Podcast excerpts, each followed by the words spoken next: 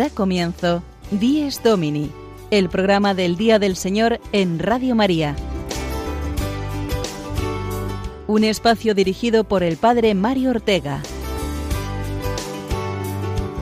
Un tiempo para compartir la alegría del discípulo de Cristo que celebra la resurrección de su Señor.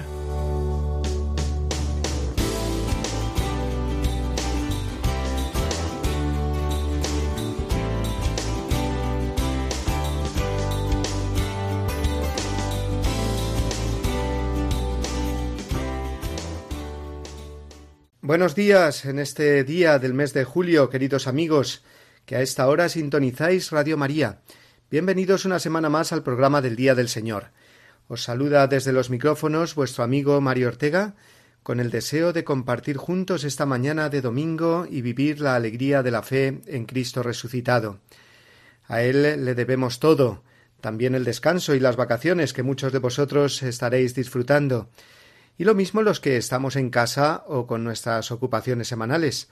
El domingo es el día, en cualquier caso, para dar gracias al Señor por el don de la vida y de la fe, por poder vivir la caridad y cooperar a que este mundo sea cada día un poquito mejor, desde el Evangelio, desde la paz y el amor que sólo Dios pueda dar.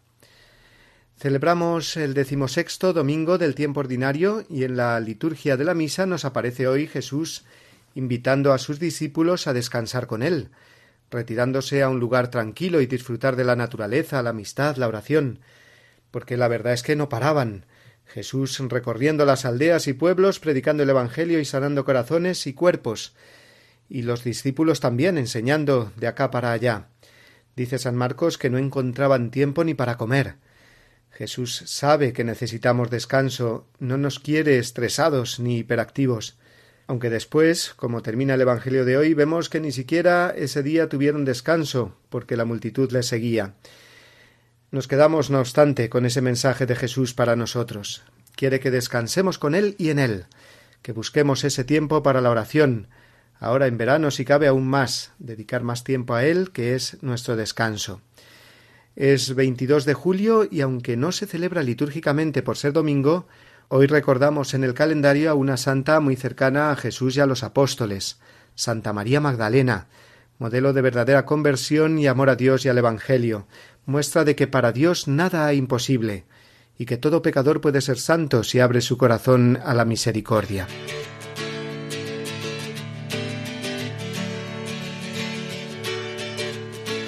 Hoy vamos a tener un programa muy testimonial, con varios invitados que compartirán con nosotros sus experiencias de fe, desde un grupo de jóvenes peregrinos a Roma, pasando por niños que participan en campamentos católicos, un misionero español que regresará estos días a África, y también el testimonio de una madre que ha experimentado la ternura y la misericordia de Dios aun teniendo a su hijo pequeño gravemente enfermo.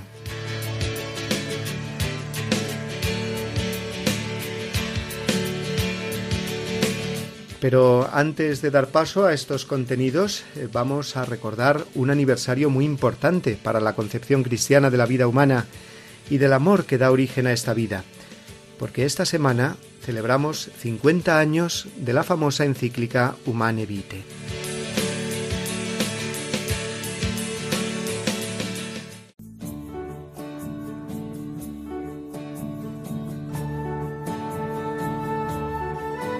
25 de julio de 1968.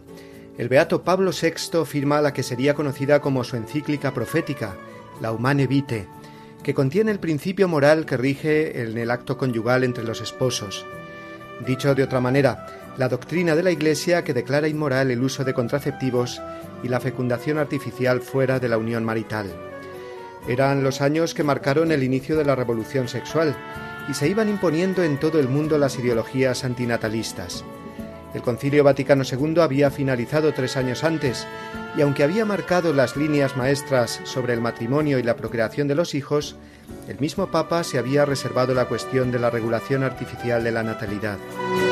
La doctrina de la Humane Vitae no se puede entender solo desde criterios pragmáticos ni desde una moral de situación, sino como dice el beato Pablo VI, a la luz de una visión integral del hombre y de su vocación, no sólo natural y terrena, sino también sobrenatural y eterna. La posible generación de una vida humana es algo sagrado. La concepción del ser humano es un acto que también compromete a Dios, que infunde el alma en el momento en que se unen las células reproductivas masculina y femenina. Está en juego un nuevo ser humano, y por eso la encíclica, de la cual se cumplen 50 años el próximo miércoles, lo que hace es subrayar la unión inseparable que se debe dar entre el significado unitivo y el procreador en el acto conyugal. Todo acto conyugal debe quedar abierto a la vida. Este es el principio moral de la humanevite. No conduce al verdadero amor el hecho de querer salvaguardar la unión entre los esposos, evitando sin más la procreación de un modo artificial. La publicación de la Humanevite provocó una auténtica revolución en un mundo en el que, borrada la moralidad, solo se miden los actos humanos desde la eficacia, el consenso o la conveniencia subjetiva de cada uno. Pablo VI parecía ir en contra de los signos de los tiempos y del progreso en boga. Su encíclica solo afirmó el principio moral, sin poder desarrollarlo más. Por eso se llama profética, porque fue su sucesor, San Juan Pablo II, el que realizaría toda una teología del cuerpo humano y del lenguaje del amor que se transmite a través del cuerpo entre los esposos. Este lenguaje del amor conduce a la cultura de la vida, mientras que no seguir las enseñanzas de la encíclica profética ha llevado a la sociedad en que vivimos a recorrer tantas veces el sendero de la cultura de la muerte. La Humane Vitae fue escrita por Pablo VI y explicada por el Santo Papa polaco. Y en este año del 50 aniversario de su publicación, Pablo VI será declarado santo en el próximo mes de octubre por el Papa Francisco. ¿No se aprecia entonces una admirable continuidad en el magisterio de la Iglesia? Ante los que proponen reinterpretaciones o revisiones de la Humane Vitae, ¿no es mejor profundizar en la novedad del Evangelio de la vida, expuesto y explicado por dos papas santos del siglo XX?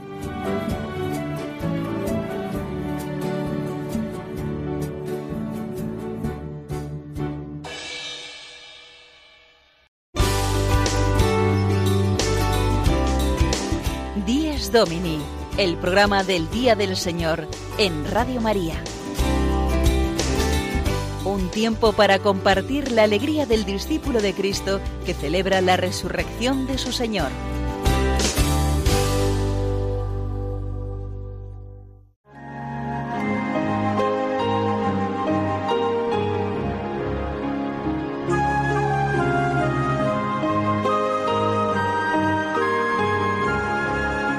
Cristo, alegría del mundo, resplandor de la gloria del Padre. Bendita la mañana que anuncia tu esplendor al universo. En el día primero tu resurrección alegraba el corazón del Padre. En el día primero vio que todas las cosas eran buenas porque participaban de tu gloria. La mañana celebra tu resurrección y se alegra con claridad de Pascua. Se levanta la tierra como un joven discípulo en tu busca, sabiendo que el sepulcro está vacío. En la clara mañana tu sagrada luz se difunde como una gracia nueva. Que nosotros vivamos como hijos de luz y no pequemos contra la claridad de tu presencia.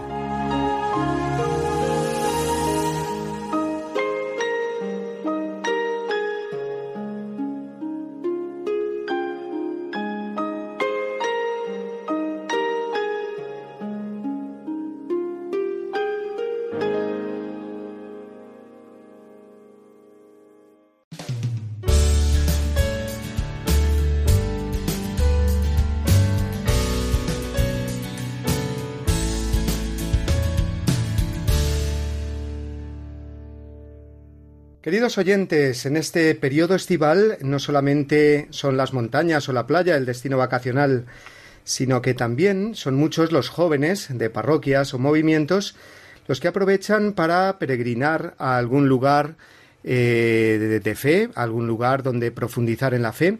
Algunos hacen el camino de Santiago, otros, como vimos hace dos domingos, tienen alguna experiencia misionera. Y hoy vamos a hablar con Elena y Virtudes, que son dos chicas que pertenecen a un grupo eh, de la parroquia de Santa María Magdalena de Cienpozuelos que han peregrinado recientemente hacia Roma. Buenos días, Elena y Virtudes. Buenos días. Buenos días. Bueno, contadnos en qué ha consistido vuestra peregrinación, eh, cuál ha sido vuestro grupo y vuestra experiencia en estos días en Roma.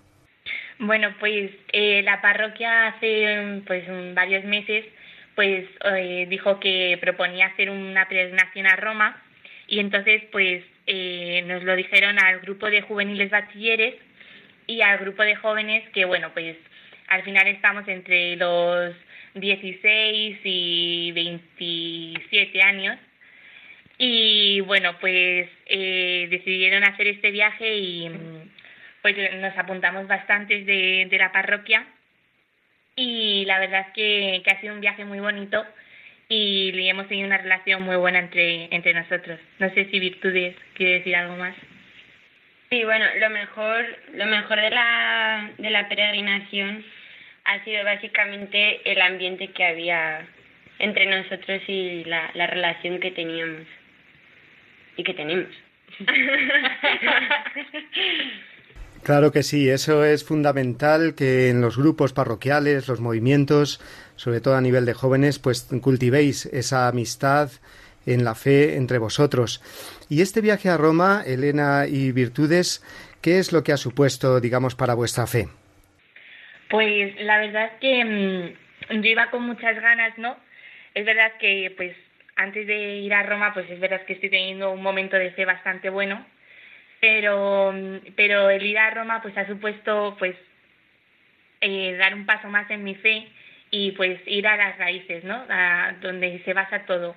Y pues yo el primer día, ¿no? Cuando llegábamos al Vaticano y entrábamos a la basílica, pues y rezábamos, ¿no? El credo, pues a mí eso, la verdad es que, que ya desde el primer momento dije, el Señor va a estar presente en nuestra peregrinación y, y ya vi que mi fe iba, iba a aumentar con el paso de los días y así ha sido.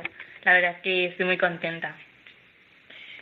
Pues para mí ha sido muy especial porque, o sea, yo venía pues con un poco de miedo, en plan, pues poniéndole barreras al Señor un poco en, las decisiones que tenía que tomar o que tengo que tomar en mi vida. Y en Roma, pues no sé, rezando sobre todo de, pues delante de, de los santos, eh, recuerdo un momento muy clave en, el, en la tumba de San Felipe Neri, que pues estaba agobiada por ver qué quería el Señor para mi vida, o sea, de mí, qué quería de mí, y claro, pues de todo menos monja, ¿no? y en eso, que no quiere decir que vaya a ser monja, pero en ese momento me vino a la cabeza, pues Señor, aquí estoy para hacer tu voluntad. Y para mí, pues ha sido como quitarme un peso de encima y abrir un camino al Señor, pues de cercanía y de, y de más profundidad.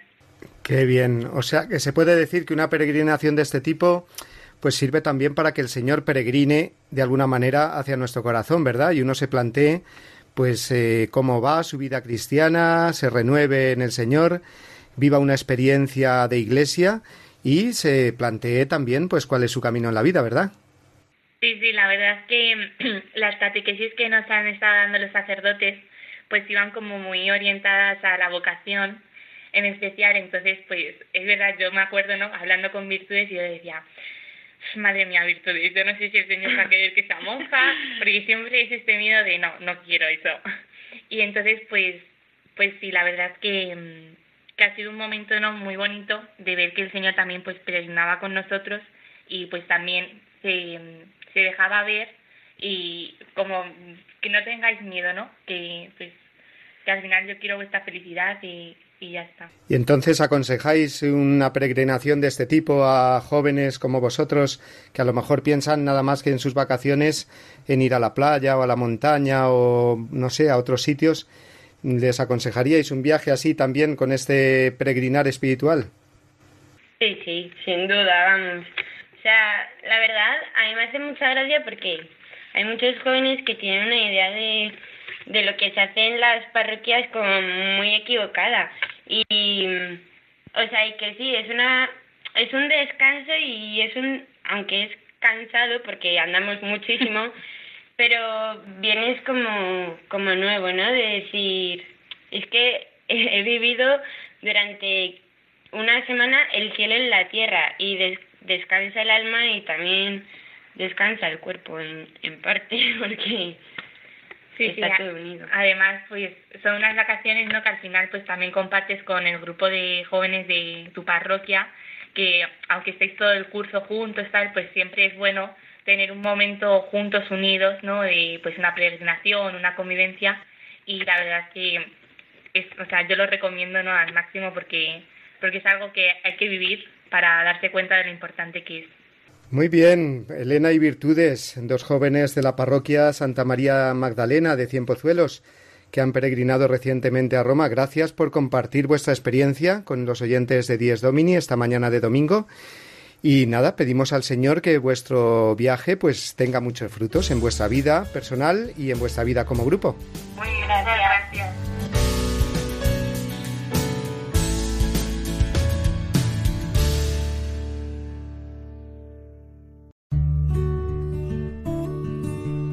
En la misa dominical es donde los cristianos reviven de manera particularmente intensa la experiencia que tuvieron los apóstoles la tarde de Pascua, cuando el resucitado se les manifestó estando reunidos. A través de su testimonio llega a cada generación de los creyentes el saludo de Cristo. Paz a vosotros. De la exhortación Dies Domini de San Juan Pablo II.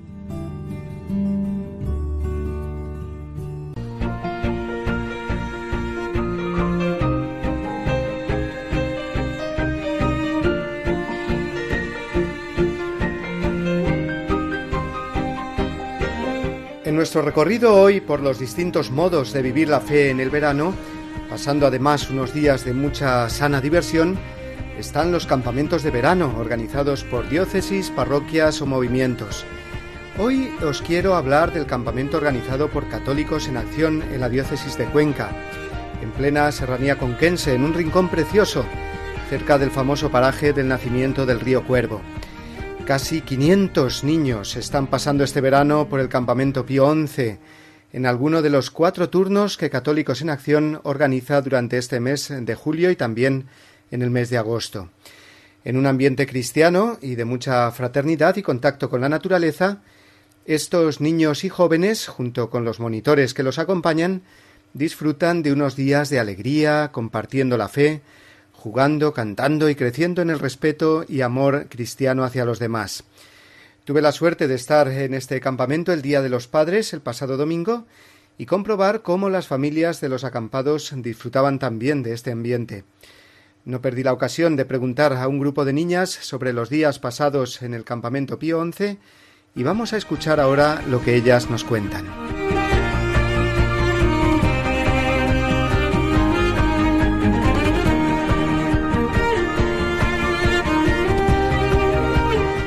Estamos todavía en el mes de julio y se suceden los campamentos de verano, campamentos organizados tantas veces por eh, la Iglesia, por parroquias, por movimientos.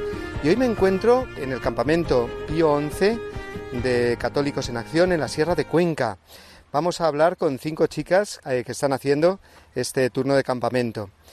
Y les pedimos a ellas que sean las que se presenten y nos cuenten un poco sobre este campamento. Buenos días, chicas. Buenos días. Bueno, cuéntanos, Paula, eh, ¿dónde está este campamento y cuántas sois? Eh, hola, soy Paula y mm, estamos eh, en la sierra de en la sierra de Cuenca y está al lado de Pollatos. Y somos 141 niñas más las mandos. Muy bien, o sea, sois un montón, una gran familia y supongo que estaréis divididos en grupos o cómo os organizáis? María, preséntate y cuéntanos esto. Eh, hola, buenos días, soy María y las 141 niñas nos dividimos en 10 grupos. En cada grupo hay dos o tres mandos cuidando de las niñas y los grupos suelen ser de 10, de 10 a 18 niñas, más o menos. Y las niñas de cada grupo nos dividimos en dos tiendas. En cada tienda cada, caben ocho o seis niñas. Bueno, María, muchas gracias. Y ahora Teresa, que está aquí al lado de ti, nos va a contar un poco entre las actividades que hacéis, algunas de las que más te gusten. Hola, Teresa.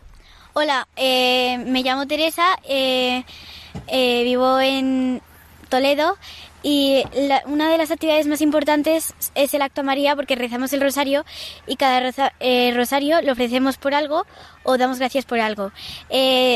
Siempre empezamos diciendo el rosario con una, mm, una historia de la Virgen para empezar como empieza. Muy bien.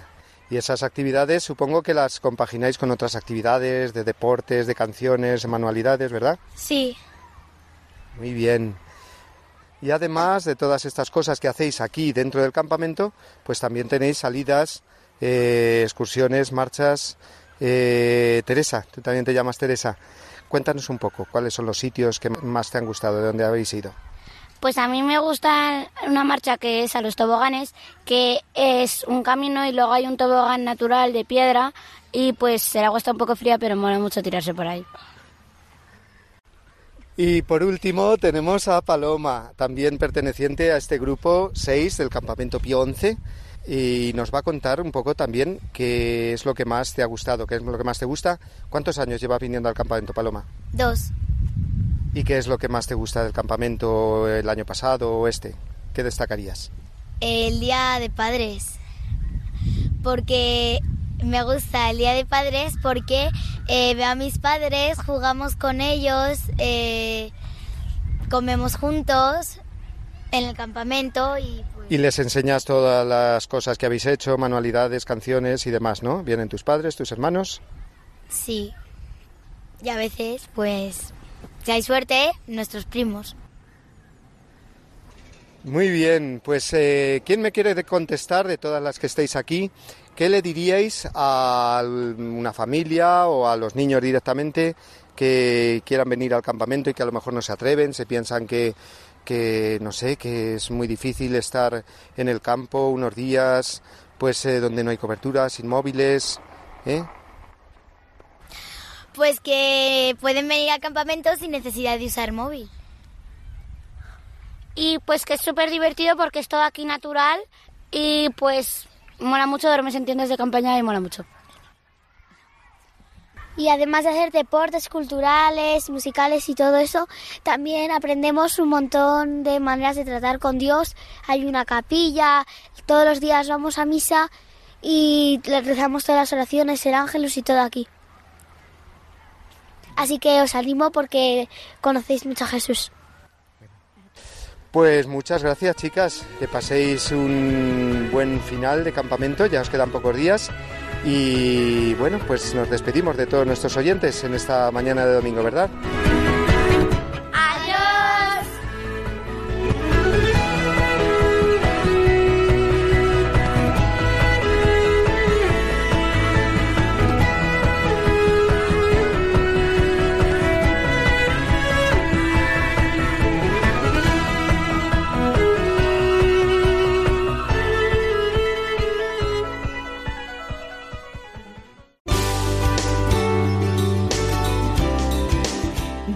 Domini, el programa del Día del Señor en Radio María. Un tiempo para compartir la alegría del discípulo de Cristo que celebra la resurrección de su Señor.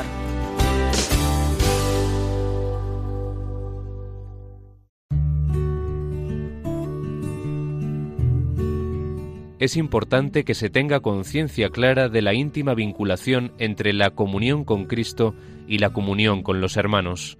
La Asamblea Eucarística Dominical es un acontecimiento de fraternidad que la celebración ha de poner bien de relieve, aunque respetando el estilo propio de la acción litúrgica. De la exhortación Dies Domini de San Juan Pablo II. Es domingo, día del Señor, día para recordar también a todos los que compartimos una misma fe en Cristo resucitado. Y el recuerdo orante de este domingo sin duda está con los cristianos que están sufriendo persecución en países como Nicaragua. En este país centroamericano sabemos que se está produciendo un auténtico atropello a los derechos humanos, que van ya centenares de muertos y que la Iglesia está siendo gravemente atacada. Templos profanados, sacerdotes agredidos, y los obispos difamados por las autoridades. Precisamente en todos los países de Hispanoamérica, nuestros hermanos, eh, se ha convocado para hoy una jornada de oración para el pueblo nicaragüense. Queremos unirnos a esta oración desde aquí y yo os invito, queridos oyentes, a rezar a la Inmaculada Concepción, que es la patrona de Nicaragua, por la paz en ese querido país. Así lo ha pedido también el Papa Francisco. Y ahora seguimos mirando a la Iglesia en el mundo, pero nos trasladamos de continente. Nos vamos a ir hasta África, a través del testimonio del padre José Luis, misionero salesiano español, en una conversación que pude tener con él esta semana. Os la ofrezco a continuación.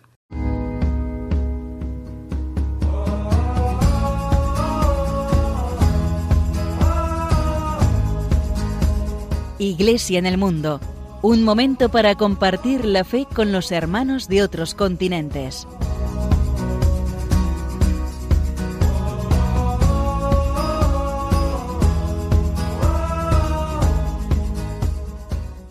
Iglesia en el mundo y este mundo para nosotros muchas veces tan desconocido, sobre todo cuando hablamos de la Iglesia en continentes como África, como Asia, donde la labor de la Iglesia es muchísima, nuestros misioneros allí muchos y haciendo muy buena labor.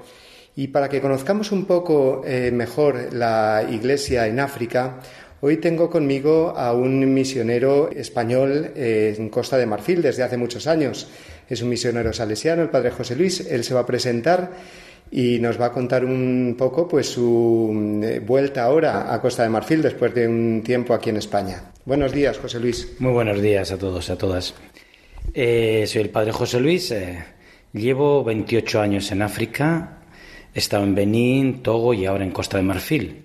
He venido por un problema de salud, porque ahora ya cuando venimos es casi siempre por problemas de salud y como ya estoy recuperado, pues me marcho otra vez ya el miércoles próximo, el día 25, me voy a Costa de Marfil, a Villán concretamente. Eh, nuestra labor en Avillán es una iglesia, la iglesia africana es una iglesia joven y muy viva, eh, muy animada, muy alegre. Es una iglesia, yo creo, cuando a veces pensamos que la iglesia dice, la iglesia se muere, es porque pensamos a lo mejor en nuestro pueblo, en nuestra pequeñita parroquia, pero la iglesia es universal. Y la iglesia en otros países está creciendo a unas marchas, vamos, podríamos decir al 300%. Concretamente, en Costa de Marfil está creciendo muchísimo. Nosotros en nuestra parroquia tenemos eh, un domingo aproximadamente una asistencia de 3.000 personas entre todas las misas que decimos. Solo la misa de niños tiene 700, 700 niños. Es, decir, es una iglesia enormemente viva, muy alegre, con muchísima fuerza y llena de fe, ¿no? Eh, se llama ahora el continente de la esperanza, que antes se refería a América, se llama más bien a África ahora el continente de la esperanza. Es eh, por esta razón por la que dice el padre José Luis. Y yo quería, eh, José Luis, que nos dijeras también brevemente en qué consiste tu labor allí, porque a mí me lo has contado y desde luego me ha fascinado. Mi labor, bueno, desde casi desde que empecé en África, a los cuatro años, yo comencé a trabajar, soy de los primeros que comenzó a trabajar en Benín con los niños de la calle. Seguí trabajando con niños de la calle, niños víctimas de tráfico, víctimas de abusos. Seguí en Togo después, nueve años, también trabajando con estos niños. Allí muchos con niños llamados brujos, digo llamados brujos porque realmente no lo son, es la cultura que los llama así. De hecho, hemos hecho un documental que se llama Yo no soy bruja, que lo se le puede encontrar perfectamente en YouTube, ¿no? Este documental para denunciar precisamente estos hechos.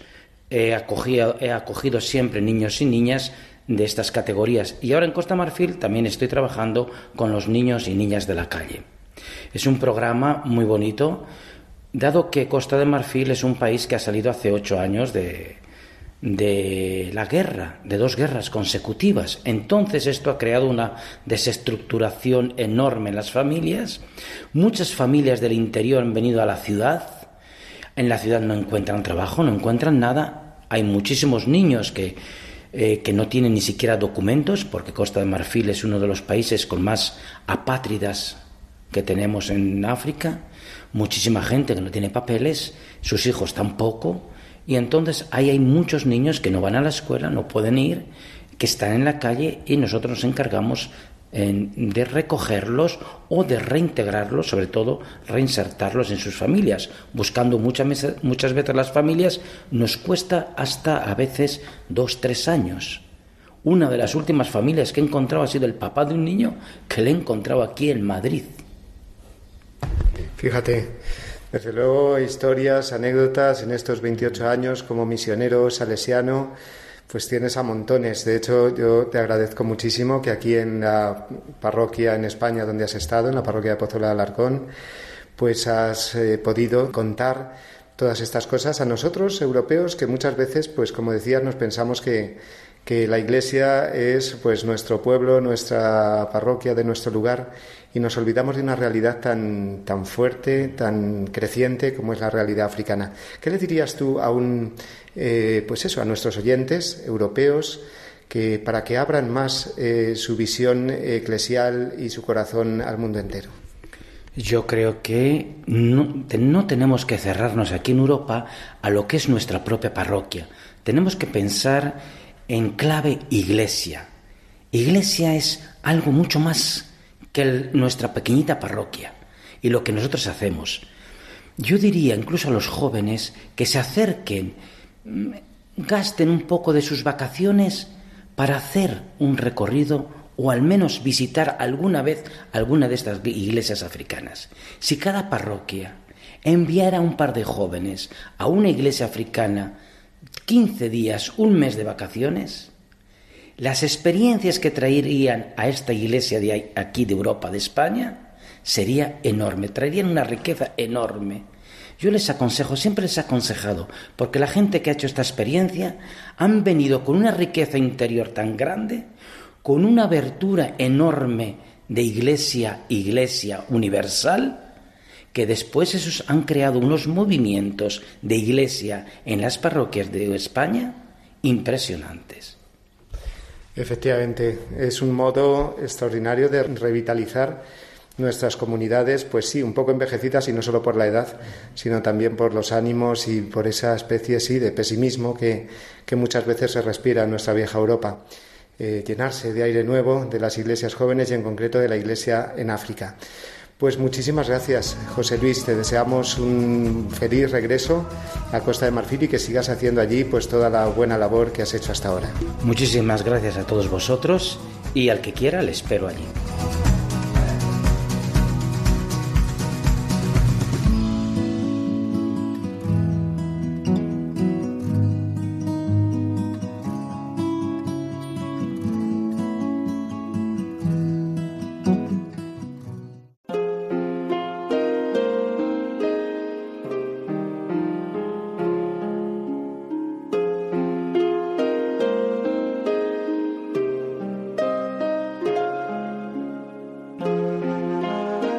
Omnipotente, altísimo, bondadoso Señor, tuyas son la alabanza, la gloria y el honor. Tan solo tú eres digno de toda bendición, y nunca es digno el hombre de hacer de ti mención. Loado seas por toda criatura, mi Señor, y en especial loado por el hermano Sol, que alumbra y abre el día, y es bello en su esplendor, y lleva por los cielos noticia de su autor. Loado seas por toda criatura, mi Señor, y en especial loado por el hermano Sol, que alumbra y abre el día, y es bello en su esplendor, y lleva por los cielos noticia de su autor. Y por la hermana Luna, de blanca luz menor, y las estrellas claras que tu poder creó, tan limpias, tan hermosas, tan vivas como son, y brillan por los cielos, loado mi Señor. La hermana agua, preciosa en su candor, que es útil, casta, humilde, loado mi Señor. Y por el hermano fuego, que alumbra al irse el sol, y es fuerte, hermoso, alegre, loado mi Señor. Y por la hermana tierra, que es toda bendición, la hermana madre tierra, que da en toda ocasión las hierbas y los frutos y flores de color, y nos sustenta y rige, loado mi Señor.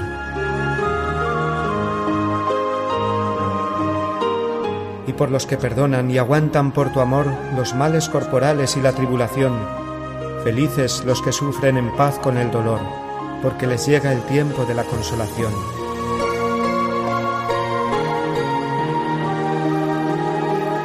Y por la hermana muerte, loado mi Señor, ningún viviente escapa de su persecución. Ay, si en pecado grave sorprende al pecador, dichosos los que cumplen la voluntad de Dios. no probarán la muerte de la condenación. Servidle con ternura y humilde corazón. Agradeced sus dones, cantad su creación. Las criaturas todas, load a mi Señor. Amén.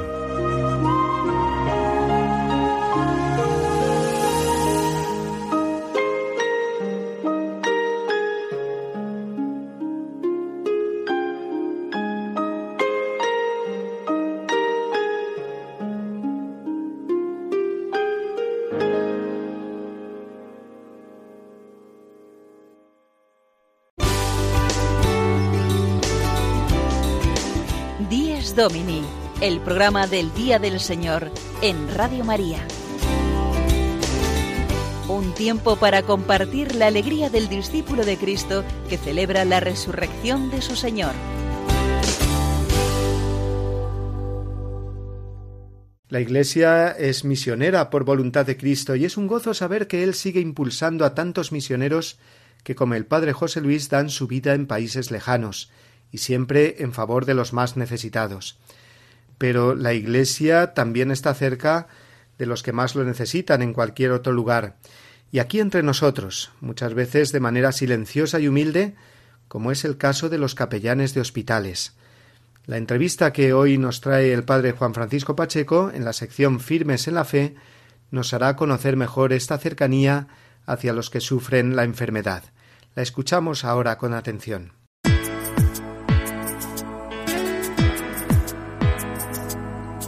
Firmes en la Fe. La entrevista de la semana de la mano del Padre Juan Francisco Pacheco.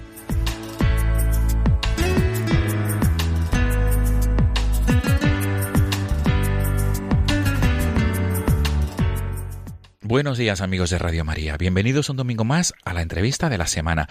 En esta ocasión vamos a dirigirnos a la ciudad de Toledo. Allí se encuentra María Jesús Cárdenas. Ella es una madre de familia que, mm, cuyo hijo ha estado hospitalizado en, Virgen de la Salud, en el Hospital Virgen de la Salud de la ciudad de Toledo. Gracias a, la labor mm, que realiza la pastoral hospitalaria en este, en este centro, eh, en este centro hospitalario, María Jesús nos va a contar su experiencia de fe y sobre todo su experiencia de esperanza. María Jesús, buenos días. Hola, buenos días.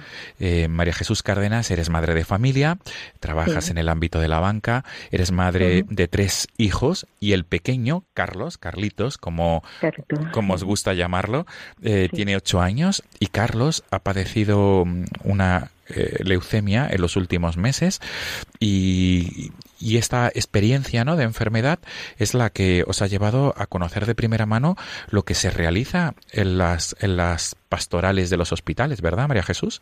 Pues sí, así es, así es, porque nosotros la verdad que llevamos luchando con la enfermedad desde octubre y bueno, eh, entramos en el hospital de una forma, pues como entra todo el mundo, pues alejado de lo que el ámbito hospitalario y partiendo de una base de unos niños con salud, o sea, y como decía yo siempre, mi niño tiene mucha salud y te encuentras pues con una enfermedad de ese calibre y te encuentras solo porque además la leucemia como cáncer que es necesita un aislamiento total sobre todo en el momento del ciclo entonces mm, conocimos a mucha gente que estamos agradecidos a todo lo que es el SCAN y todo el cuerpo médico que hay auxiliar enfermera toda la gente que trabaja allí estamos tremendamente agradecidos.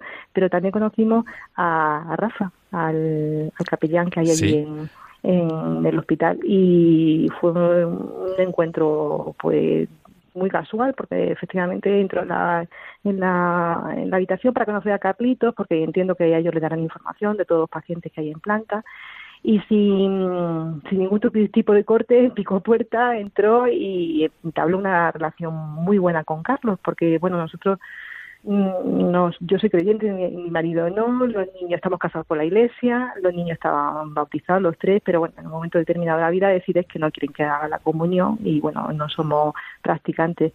Pero sí es cierto que a raíz de la vista que hemos recibido, el cariño y, todos los momentos que hemos pasado con, con Rafa en el hospital, que además son momentos muy muy agrios porque pende de un hilo pues la vida de lo que más quieres en esta vida, que es tu hijo, pues has tenido una persona que te ha arropado y sin ningún tipo de interés, que es lo que me llama mucho la atención, o sea, entiéndeme, un, sin ningún tipo de, pues yo te doy esto a cambio de cómo es la vida que tenemos hasta pues hasta el 22 de octubre, o sea, que no fuéramos gente que fuésemos muy materialistas, pero como todo el mundo arrollado por, por, por, por, pues eso, por la rutina, por el estrés de trabajo, por por la crianza, pero te encuentras una persona que viene, que te conoce y que sin pedir nada a cambio, pues te da cariño, te da conversación, se come unas pizzas contigo en el hospital con el niño y entabla una amistad con Carlos maravillosa, o sea, que ríe con él, juega con él y el niño decide en un momento determinado que, que quiere quiere seguir su formación religiosa en, una casa que que no que no practicamos, ya te digo, no vamos a misa, no y de hecho no tienen la comunión hecha. Y nosotros, pues la verdad que, que respetamos mucho su opinión, porque si él quiere hacer la comunión, pues que la haga, que tire para adelante y, desde entonces se la está preparando con Rafa, o sea, muy bien. bien. Para los oyentes de Radio María, que eh, te refieres, María Jesús, a don Rafael Torregrosa, que es uno de los capellanes. Perdón, sí, no, no, no, no. Lo, lo conoce. Tan familiar, No, por supuesto, eso, eso denota esa familiaridad y esa cercanía, ¿no? Con, con la labor de los capellanes hospitalarios. Pues, María Jesús, eh, me gustaría que, que, compartieras con todos los entes de Radio María cómo fueron vuestros primeros días en el hospital, es decir, y cuál fue el punto de inflexión, ¿no? En, en este ámbito de ver ese túnel de esperanza, ¿no? Esa luz, ¿no? Eh, ¿Cómo se desarrollaron los días? Nosotros no somos de aquí, de Toledo, somos de Jaén y aunque estamos muy arropados por, todo lo, por todo el ámbito que tenemos alrededor de vecinos, la comunidad educativa, pero esta enfermedad pues requiere, como he dicho al principio, requiere mucho aislamiento, ¿no? Entonces, bueno, pues el, día a día que seguíamos con Carlitos, que solamente podíamos estar su padre y yo, pues se alegraba cuando entraba pues un auxiliar simpático, una enfermera agradable, los médicos que son súper cariñosos, o entraba Rafa en la habitación y se ponía pues a jugar a cualquier cosa con él o a, bromear porque entiende que un niño que llega a un hospital y de pronto y porrazo lo, lo encaman es muy difícil de distraer, pero esas pequeñas visitas, esas pequeñas dosis de, de cariño, esas pequeñas dosis de, de alegría que se daba cuando alguien abría la puerta en ese aislamiento horroroso que teníamos, pues te lleva pues a, un cariño, porque ves que una persona pues le está dando cariño a lo que más tú quieres, que a tu hijo. Entonces pasa de ser una amistad cordial inicialmente, que tú eres un poco reticente porque estás está, está desvalido, estás sin, sin ningún tipo de, vamos, estás como desnudo en el hospital porque te han quitado lo que más querías, que era la salud de tu hijo, y, se une ahí, no sé, como un sentimiento de decir, bueno, ¿y por qué? ¿Y por qué? ¿Y por qué esta persona sin ningún tipo de interés llega, me da? Entonces te pone a pensar, ¿no? El niño no, entiéndeme, el niño lo ve como amistad y sin ningún tipo de conversación religiosa inicial, él que decide tomar ese paso de, decir, bueno, me quiero preparar comunión, porque además él está en año de comunión, sus su amiguitos de clase lo han hecho todo este año, entonces, bueno, pues eh, toma esa decisión. Pero nosotros, yo por lo menos, porque yo no puedo hablar por mi marido, hablo por mi propia persona, notas de que ha estado alejada y que, que efectivamente pues te había equivocado, que a lo mejor en la vida tan rutinaria, tan llena de prisa y todo, pues tienes que reflexionar o tienes que pensar que, que efectivamente no es todo lo material, hay que pensar un poco más en lo espiritual, en lo que te calma, en la fe, en la esperanza, porque nosotros estamos llenos de esperanza de que mi hijo sane, de que mi hijo recupere por la lesión que tiene, y, te tienes que abrazar a aquello que efectivamente, pues dice Jolín, como el hijo pródigo que vuelve, ¿no? Pues, pues sí, a ver, a lo mejor es egoísta, pero en vez de renegar y decir por qué me ha tocado esto a mí, porque yo miro muchas veces alrededor y digo, ¿y por qué le ha tocado a él? Digo, pues habrá que mirar lo positivo, habrá que mirar esta nueva etapa que tenemos, que valoramos otras cosas, que conocemos a gente maravillosa. Y eso no sale de un día para otro, ni de una conversación que te diga, bueno, pues tienes que rezar porque esta es la solución a lo que te va a pasar. Esto lo que te ayuda es a aliviar la carga que lleva a llevar el día a día y, a enchufar esperanza y alegría a un niño de ocho años y a ti en especial, porque es la base de que todo, si hay alegría, pues toda la familia y la gente que hay alrededor, pues también sigamos bien, o sea que... Desde luego. María Jesús, eh, pienso que una de las conclusiones es que tu experiencia de valorar la, la, labor mm, y la función de los sacerdotes en los hospitales, ahora creo que tienes claro que es una labor y una presencia ineludible, ¿verdad? Yo pienso que sí. Yo pienso que sí, porque, eh, como te digo, es sin ningún tipo de interés. Tú lo recibes sin ningún tipo de interés y, y ojo, y, con mucho riesgo, porque llama a la puerta sin saber quién está detrás de la puerta.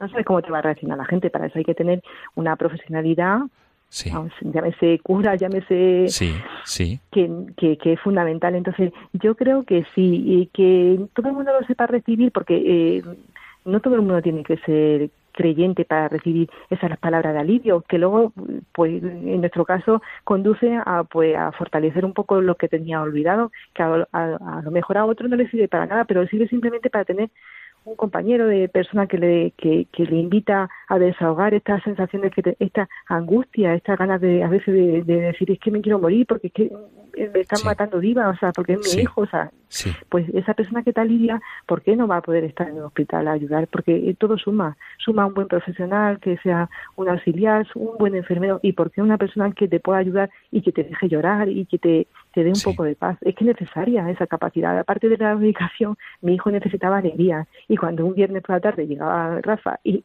comíamos pizza, pues eso era maravilloso. Qué bueno. Qué bueno, Era, muy sencillo. O jugaba al tren radio, o le traía un libro y leíamos, en fin, eso.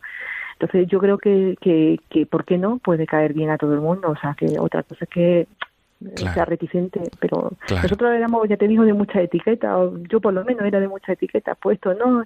Y me ha cambiado mucho el, panorama de mi vida, o sea que Desde luego. creo que estaba muy equivocada. Sí, María Jesús, para terminar, eh, me gustaría que te dirigieras a las familias mm, que, que, estén padeciendo, igual que vosotros, la enfermedad de algún hijo, de algún familiar, y que se encuentren en hospitales o que estén convalecientes en sus casas. ¿Cuál es tu mensaje desde esta experiencia que has vivido en la enfermedad de tu hijo y sobre todo en relación a, a, dejarse ayudar ¿no? por, por las personas como, como don Rafael Torregrosa que, que os ha tendido la mano? Pues yo pienso que hay que dejarse de prejuicio, de etiqueta. No hay que asustarse por ver a entrar a alguien que desconoce o que simplemente pues que veas que es cura porque lleva sus otras.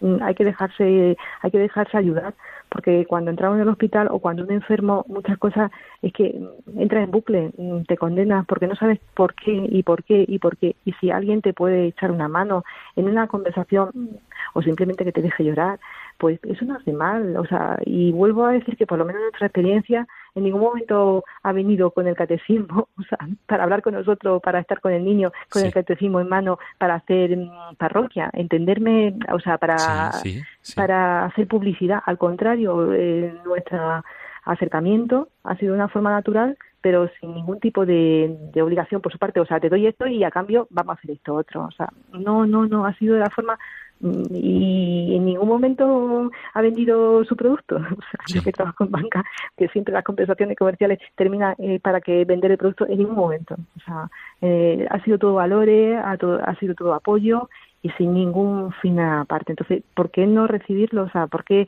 mm, quitarnos un poco el cascarón que llevamos encima y abrirlo? Porque, porque yo misma, por mi experiencia, te puedo decir que a lo mejor hace nueve meses hubiera estado así de reticente. Pues yo a la gente que quizás sea como yo, puedo decir, oye, mm, ¿por qué no probar un sorbito? Se prueba se, y, y luego saca cada uno sus conclusiones, que puede ser positiva o negativa, pero eh, en definitiva lo que te intentan es ayudar, o sea, echar una mano en este caso con una profesionalidad tremenda. O sea, yo no sé si, si conseguir el fin de que no acerquemos a la iglesia era el fin, entiéndeme, pero en ningún momento lo hemos visto así, lo hemos visto con una persona que venía ayudando, no, no es una venta, o sea, eh, viene alguien que te, te, quiere echar una mano, que tú puedes mm, educadamente rechazarla o evitarla, pero eh, todo lo que hemos sacado es positivo. Ya te vuelvo a decir que la persona también, el momento, pero de verdad, cuando estamos en el hospital, que estamos tan desvalidos, estamos tan, tan bajos de moral, porque también te quedas sin, sin argumentos, porque dices, jolín, también te dan ganas de decir, ¿y por qué Dios le ha pasado esto a mi hijo? Y pues tienes que sacar lo positivo. Entonces, bueno, yo la experiencia que saco es que con esta fase que estamos pasando, pues a lo mejor estoy ganando otros valores que quizá no hubiera podido disfrutar. O sea, vamos a sacar de lo negativo algo positivo y en este caso, pues nos está dando fortaleza para seguir, que es importantísimo. O sea, que es muy bueno el camino y, y hay que tener buenos buenos compañeros de viaje. Perfecto. María Jesús Cárdenas, mil gracias por atendernos en esta mañana y, sobre todo gracias por este mensaje de esperanza y de mucha fortaleza, de verdad. ¿eh? Y un abrazo a Carlitos, ¿vale? De tu parte, que es muy importante. Y todos los oyentes de Radio María, seguro que a raíz de esta entrevista, pues muchos se encomendarán y muchos nos acordaremos. De, o lo agradezco, de, Eso es lo más importante. Claro que sí, para que Carlos eh, siga creciendo sano y fuerte. Pues estupendo. María Jesús, feliz día del Señor y hasta pronto, si Dios quiere. Igualmente. Venga, Gracias. Amigos de Radio María, nos volvemos a encontrar la próxima semana, Dios mediante. Feliz día del Señor.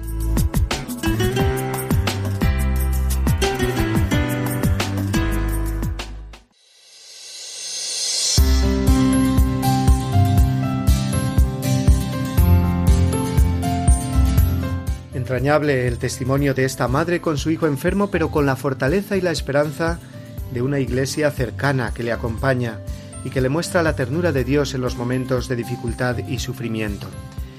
Vamos ya a despedirnos amigos, puesto que nuestro tiempo se acaba, pero no lo hacemos sin antes recordar la gran fiesta que celebramos esta semana, el apóstol Santiago, patrón de España, el próximo miércoles 25. Damos gracias a Dios por los miles y miles de peregrinos que acuden cada año a venerar sus reliquias, y ojalá el camino que realizan sea un signo de un verdadero camino interior de conversión. Asimismo, ponemos bajo la protección y la intercesión de Santiago Apóstol a todas las instituciones de España, a los gobernantes, a nuestra sociedad entera, para que reine la paz y la concordia entre todos los pueblos de nuestra nación, para que busquemos todos el bien común, y desaparezcan la división y los rencores que amenazan la convivencia en España. Nada más, queridos amigos, nos despedimos de vosotros por esta semana. Recibid una bendición enorme, deseando que paséis eh, una feliz semana de vacaciones o no, siempre en la alegría del Evangelio y la celebración gozosa del Día del Señor.